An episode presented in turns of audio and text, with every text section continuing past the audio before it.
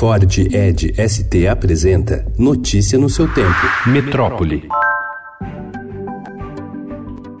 O último fim de semana exigiu ainda mais empenho dos voluntários da ONG Anjos da Noite, que há 30 anos presta atendimento à população de rua no entorno da região da 25 de Março e São Bento. A madrugada de domingo foi a mais fria do ano, com termômetros marcando 6 graus e meio, segundo o Instituto Nacional de Meteorologia. No sábado, os termômetros haviam registrado 7,4 graus, recorde de temperatura baixa em 2019 até então, com três mortes de moradores de rua associadas ao frio. Com as baixas temperaturas, os Anjos da Noite reforçaram o estoque de cobertores, agasalhos, meias e toucas e saíram a pé pelas ruas do centro, distribuindo um pouco de calor a quem dormia nas calçadas. Mais de 200 voluntários entregaram refeições, cobertores, roupas, água, kits de higiene e até ração para os animais dos moradores de rua.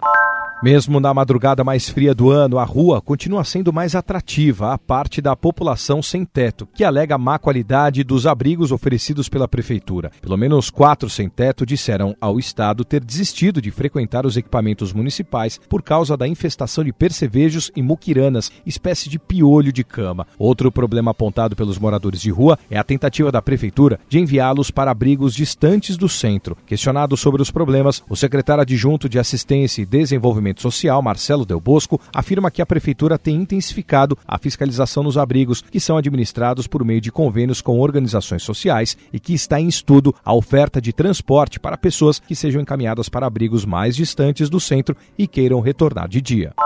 Em meio à polêmica da regulamentação da telemedicina no país, a Amil, maior operadora de planos de saúde do Brasil, começa a oferecer hoje consulta médica virtual. O atendimento estará disponível 24 horas e terá como foco pacientes com queixas comuns, como gripe, tosse e dor de garganta. Inicialmente, as consultas online serão feitas por um grupo de 15 médicos do Hospital Israelita Albert Einstein, já treinados nesse tipo de atendimento. A norma que regula hoje a telemedicina no país não é clara quanto às regras para um eventual atendimento médico virtual. Nova resolução sobre o assunto chegou a ser publicada pelo Conselho Federal de Medicina em fevereiro, mas foi revogada após críticas dos regionais. De acordo com o Conselho Federal de Medicina, o órgão receberá até dia 31 deste mês sugestões para subsidiar novo texto.